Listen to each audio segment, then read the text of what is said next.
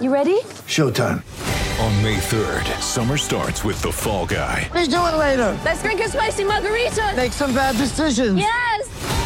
Audiences are falling in love with the most entertaining film of the year. Fall guy. Fall guy. Fall guy. That's what the poster said. See Ryan Gosling and Emily Blunt in the movie critics say exists to make you happy. Trying to make it out? Nope. Because I don't either. It's not what I'm into right now. What are you into? Talking. Yeah. The Fall Guy. Only in theaters May 3rd. Rated PG-13. Get ready for the greatest roast of all time the Roast of Tom Brady, a Netflix live event happening May 5th. Hosted by Kevin Hart, the seven time world champion gets his cleats held to the fire by famous friends and frenemies on an unforgettable night where everything is fair game. Tune in on May 5th at 5 p.m. Pacific time for the Roast of Tom Brady, live only on Netflix. Yes. Hello. Welcome to the final hour of the summer. It gets you j- jumping, doesn't it, this song? Final hour of the summer run home thanks to Hyundai. The Hyundai 2023 SUV sale event is on now. Welcome listeners to us uh, from SEN track stations across New South Wales, Queensland, and the ACT. Find us now on YouTube as well. You just search Joel and Fletch SEN and you can subscribe today. Um, Boz. Yes.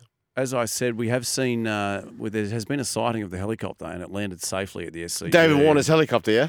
Yeah. He, uh, I can tell the way you're talking, Mark. I, I can sense, in my opinion. Tell me if I'm Mm. wrong, Oh, because yeah, sometimes yeah, yeah, senses are wrong. But I, I don't think you two are over the moon about this helicopter thing.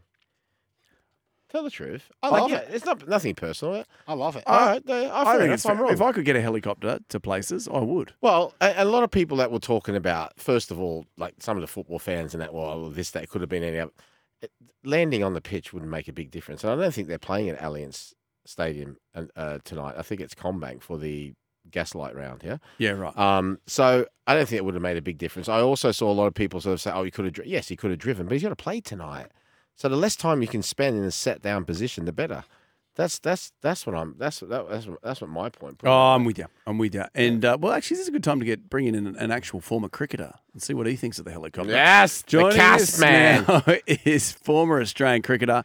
We played 38 tests, including 43 ODIs. It's Brisbane's very own Michael Kasprowicz. You there, Casper? Hey, how are you guys? Good, thanks, Cass. How are you? Good, yeah. No, I'm, I'm very comfortable, thank you, up here in Queensland. Oh, I understand you had uh, a bit of heat down in Sydney. Yeah, we have. Well, we haven't had the storms you've had up there. Uh, how how's that been No, going? no, true. Uh, wet and windy. Yeah. um, I know down the Gold Coast, they copped it.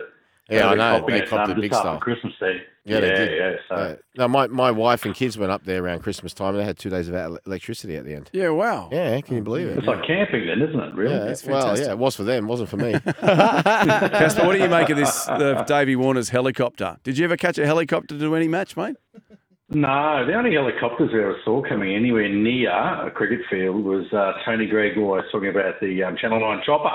yeah, coming in of course. to um, fly over the top of the wicket. It was a little bit damp and wet and all that. But I do love. Um, I saw how uh, Sean Abbott from the Sydney Sixers. He, he called. He said, "Oh, look, it is a bit Hollywood."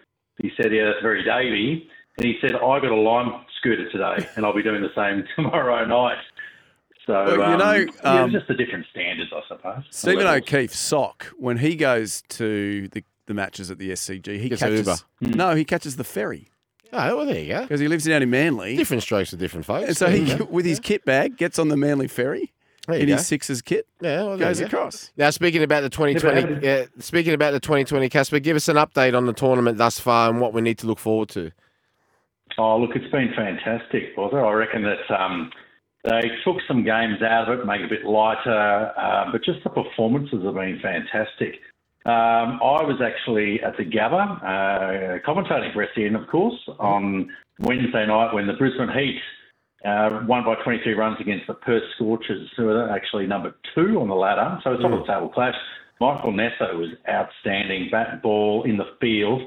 But what I love about the Big Bash, right, isn't necessarily about coming and seeing the stars. And obviously, great having the test players come back. And through this round, we're sort of seeing all that with Smith and Warner, obviously, tonight. But it's actually the, if you like, club players. And there's a number of these stories of players who are just oh, clubbies, I think is the term, playing and not, not doing mu- not much. But then all of a sudden, given this, there's a stage called uh, BBL, given the opportunity to go and star. Um, Spencer Johnson's a great one for the Brisbane Heat. He was playing club cricket down in South Australia. I think he's about 27 or 28 years old. The Brisbane Heat gave him a chance. He came, he dominated, did well. He even played for Australia against South Africa on their tour one day in oh, 2020, early in this year. We've seen that in each of the sides, know, the team, and just the ability, which means the guy that turns up on the weekend, plays his club cricket, it's almost like there's a dream. It's it's possible. Everything's possible, and I think what we're loving about it The average there. the average crowds, uh, Cass, uh, have been nineteen thousand. That ranks amongst the highest in Big Bash history. Do you think a lot of that has to do with what you mentioned at the start of that? You said that they sort of, you know, didn't have as many games as they have in the past, or do you think it's a mixture of that plus the, the wonderful quality of cricket? No, I think it, oh, definitely a mixture because I think uh, the cost of going to sport these days and uh, the cost of a pie uh, and, a, and a scooter at the um, at the cricket's quite expensive these days. So you, people are choosing about when when they you know they, they spend their money. But I think that's the best part about the Big Bash is that it's family based. All the sponsors, it's quite strict actually. Um, all the sponsors are all you know family based companies, and I think um, and I think that's where you know, what I love about it is that it's we've just rebrand, rebranded cricket, put it on the shelf for a whole new audience right now. That's the, the format of 2020. Because if you love cricket, you love Test cricket. You love Test cricket. Um, you know what? This isn't for you. This is actually for a whole new audience to come along, enjoy the event, the fireworks, all that, but then start to appreciate the skill, which means that after a time they'll start to really appreciate the skill and go, well, I want to see the best skills, which we all know is Test cricket. Absolutely. Now, Casper, being a former uh, fast bowler that you are, um, you must be pretty happy with the way the Heat bowlers are performing. Um, obviously, um, Spencer Johnson with nine, Paul Walter with 12. Um, they're the leading wicket takers, takers for the BBL, and obviously Xavier Bartlett has 15 so far. I mean, they're absolutely firing the big quicks. Well, I've got to put. I'm going to put it all down to the Brisbane Heat coaching staff. Um, Andy Bichel um, is uh, the he's the Heat uh, bowling coach. Um, I, was one of my best mates too. I'll just drop that in there. Um, but um, yeah, I think Biased, But I think biased. that's where you've got. Well, it is, of course, and I think we look at look after each other because the batsmen certainly don't do No, that. no, no. At least, at least, and, no, at least you said it, Cass. Not unlike some others who come on and don't say it, then you find out afterwards. Fair play to you for coming out and saying it. Good. Yeah, I'll, I'll, well, I'll put it this way. I think that's the, what the, the, you know, the fast bowling cartel, as we call ourselves. Yeah. Um, the reason I had a fair bit to do with the term, it used to be called the Fast Bowlers Union. And when I first played, Mike Whitney actually came to me. I was 17 year old. I'm playing for Queensland with SCG, and he pulled me aside, told me all about the union, about how it works, essentially how we look after each other, and don't bowl bounces at each other. Mm. We just get stuck into the batsman. Anyway, it was years later where I was with Jason Gillespie. We were in India. I think it was 2001. And we're sitting down, and for some reason, I'm sort of reading some business stuff in Australia. In fact, I wasn't playing at the time, I think. Anyway, um, I was reading about, um, I think it was Amcor and Smorgans, two of the cardboard box manufacturers. Um, and there was all talk about um, cartel behaviour. And I thought immediately, what the hell does that mean? I thought, I looked it up, and it was perfect because I figured, unlike a union, they can sort of, you know, oh yeah, we'll just make be a bit of a pain in the ass at times. A union controls who plays, who enters, who controls, and I thought that's what we are. We are a fast bowling cartel, which means that there's no batsman allowed, and like every minority group out there, there's only three fast bowlers, six batsmen, one spinner, and a keeper in a team. Um, we get sort of persecuted. Now, I'm not sure if you've had any other fast bowlers sort of present it like that. Well, we So we No, have, we we know, have, but, yeah, no, that's, real, that's, but that's that's that's uh, we've just learned something. Yeah. man. And, you, Um, and you just give me ammunition as well to wind Friday everyone up when I see them. absolutely. Now, Uh, now, We were talking to- I want to ask that last question because one of the greatest moments in Test cricket history. I oh, want to can ask I ask you something before you ask that so one? I'll do it at the end. That's what I'm You saying. I'll do do it it at at the end. Yes. Casper knows what's coming. Yeah, of so, course. That's Obviously, you, preparing. you talk about the fast bowlers cartel and you talk about the batsmen. We were interviewing uh, Mitch Marsh recently, and it was when he was made captain of the ODI squad, and he was about to go to a spinners meeting. And it was the spinners meeting was going to involve. I think it was Adam Zampa. Um, I can't remember who else was in the side. Maybe it was um, Two Todd, people. Todd Murphy. Exactly, two people. Do you have any idea what goes on at these spinners meetings, Casper? What are they talking about? Well, I think you got to take a set of chopsticks and you got to um, drink your coffee with your little pinky That's finger pointing straight up. A In a darkened room with candles lighting the room and everything. Well, perhaps, perhaps. Upside down I think crosses. Shane, and- Shane, yeah, I think Warney, Warney had his spinning meetings in dark rooms as well. now, Cass, one one of the great moments actually, when uh, into the twenty years that I spent in England, and, and this may surprise you, but it's one of the greatest moments I had was that 200, uh, 200 that two thousand and five Test series against England. I must ask you. Um, Yeah. uh, that was that Sunday morning uh, at Edgbaston. Um, it was play, Birmingham, where I played for seven years. I knew Edgbaston very, very Yeah. well.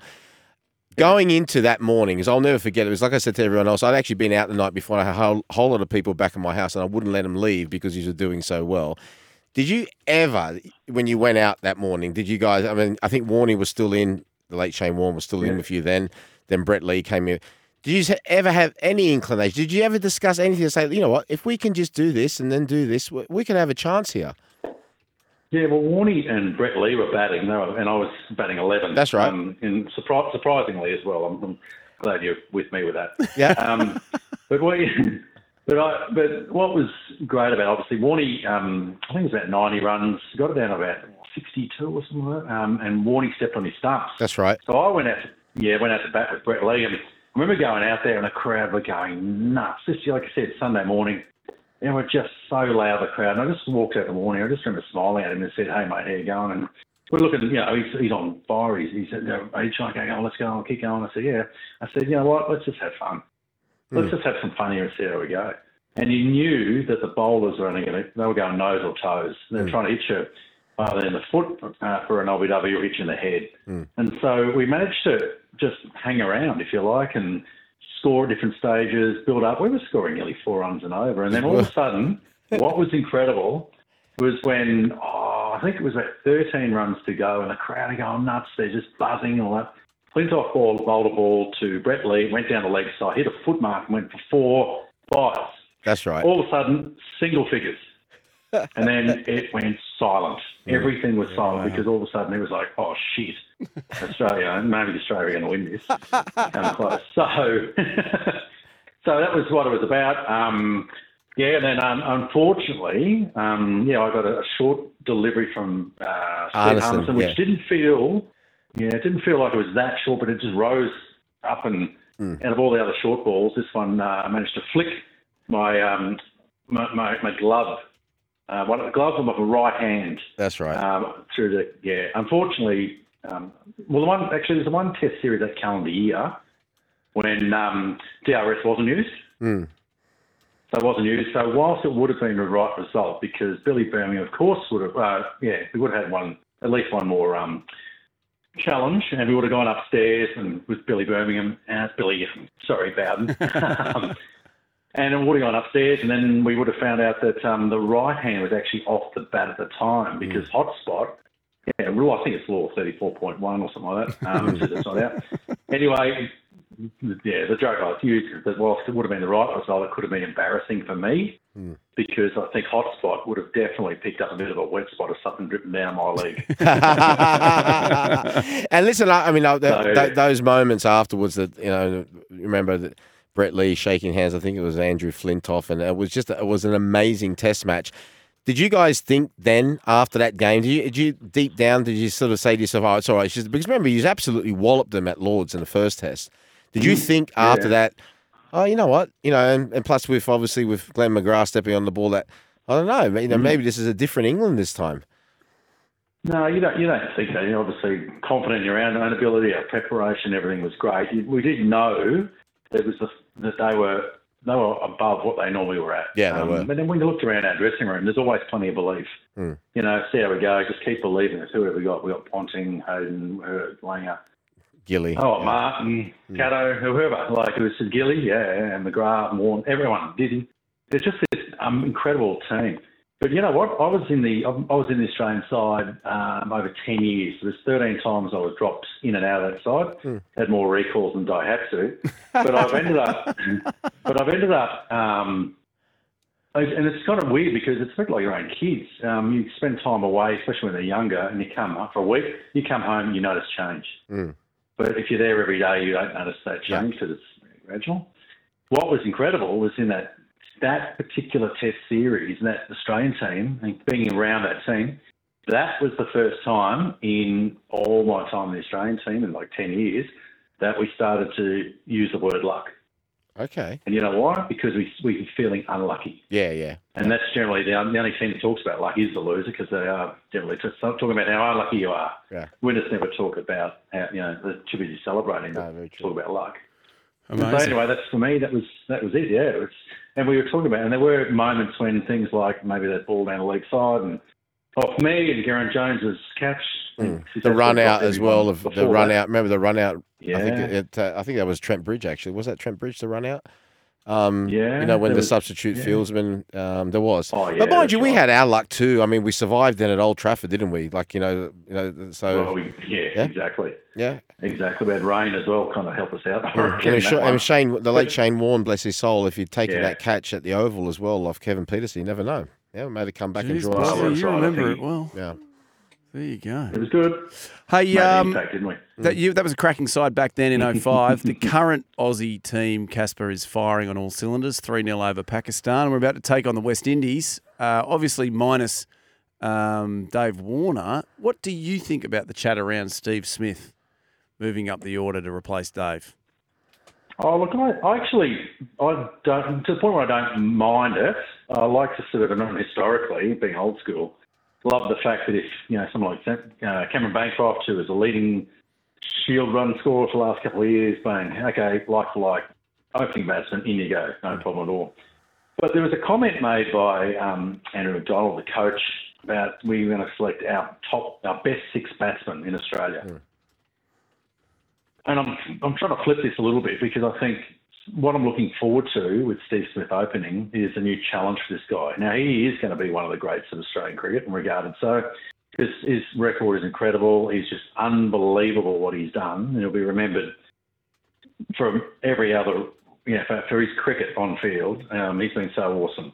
So, and being senior, I just think if it's a couple of years, it's almost like the challenge this overachiever needs. It's almost like Yeah. yeah. go and and try this out and see how you know how good you can be at that. So that's going to be good watching. But what you'll find is there's going to be a few more uh, people retiring and leaving. And from Usman Khawaja, I think he's you know 36, so same like 37, same as Yeah. um, He's in his twilight. Yeah. David Warner. So there's going to be an opening spot there, and maybe that's where you know selectors in picking Renshaw in the squad, and sort of um, yeah, sort of thought that might fit. I don't think it's going to make any difference against all due respect to the West Indies right now. So, but I, I'm I'm with Casper. I'm thinking that they're probably thinking long term. So I'll see how Steve Smith goes. But um, I, I think you've got to be careful. Like every sport is different, but we've had that before. I mean, in, in football, in terms of you just pick the best players. But then sometimes the balance of the team is not quite right. Yeah, Uh, right. And like I said, I don't think it will really get exposed against the West Indies.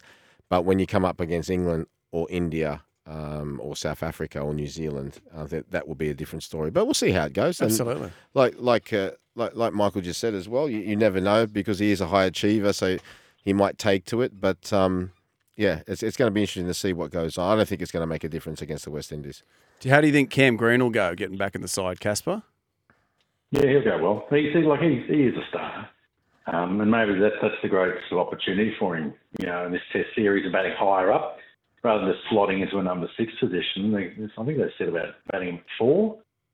Um, Yeah, right. yeah, that's gonna be great for him. I think. Um, yeah, but even even when you think, it, I was saying the other night when I was asked about you know Smith being there and how wrong it is, and all that, I said, well, you think about all these opening batsmen that we've had in the last few years, from a Langer to a Katich, from a Watson or Ed Cowan, even Usman were all middle order batsmen anyway. Mm.